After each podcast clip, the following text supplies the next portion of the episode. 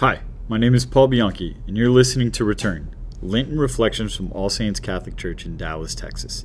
Thanks for joining us. This is the return, running back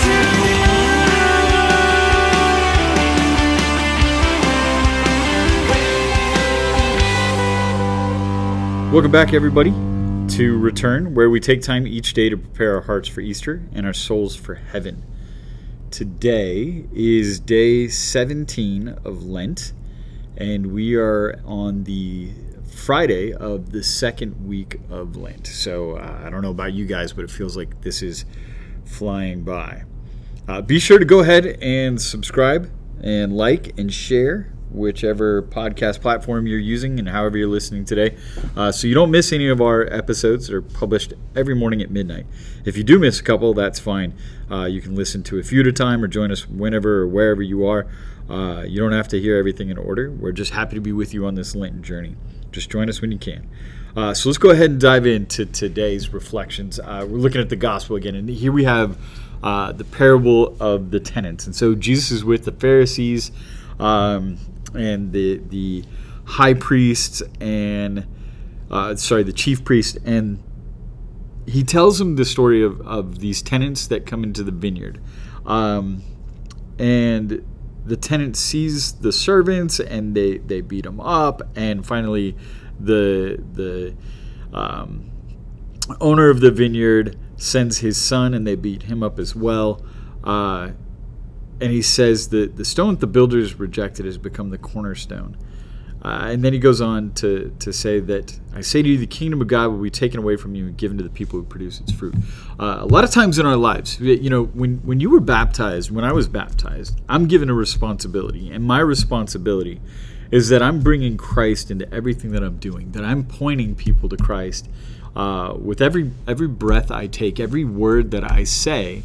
I'm taking the time to show people the gospel, the good news, to share with them this beautiful Christian life that we live, this beautiful Catholic identity that I have. And so here are the Pharisees and Sadducees, who are the tenants in this vineyard. They're the ones who have been given the responsibility to lead people to God, and they don't do it. They're leading people to themselves instead, and to their own laws, to their own rules, to their own ideology of who God is, instead of just leading people to God.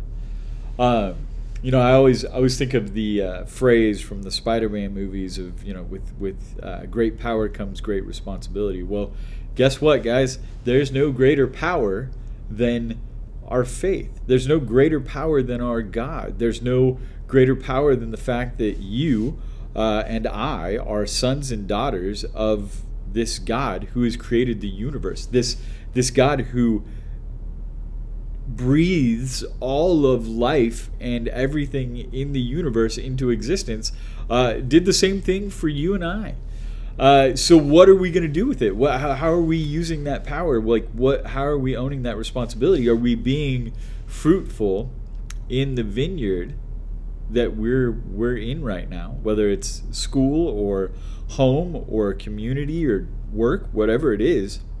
Are we being fruitful, and are we bringing people to God, or are we beating up the people that He sends into our lives? Are we downplaying the fact that we have a God who loves us so much that He was willing to die for us? Or are we sharing with people that the kingdom of God is at hand, and how excited we are to be part of that? Hopefully everybody sees that same excitement in you and knows that it comes from the love that you have for Jesus Christ. And they see it in me and understand that it comes from the love that I have for Jesus Christ. Thank you for joining us for Return today.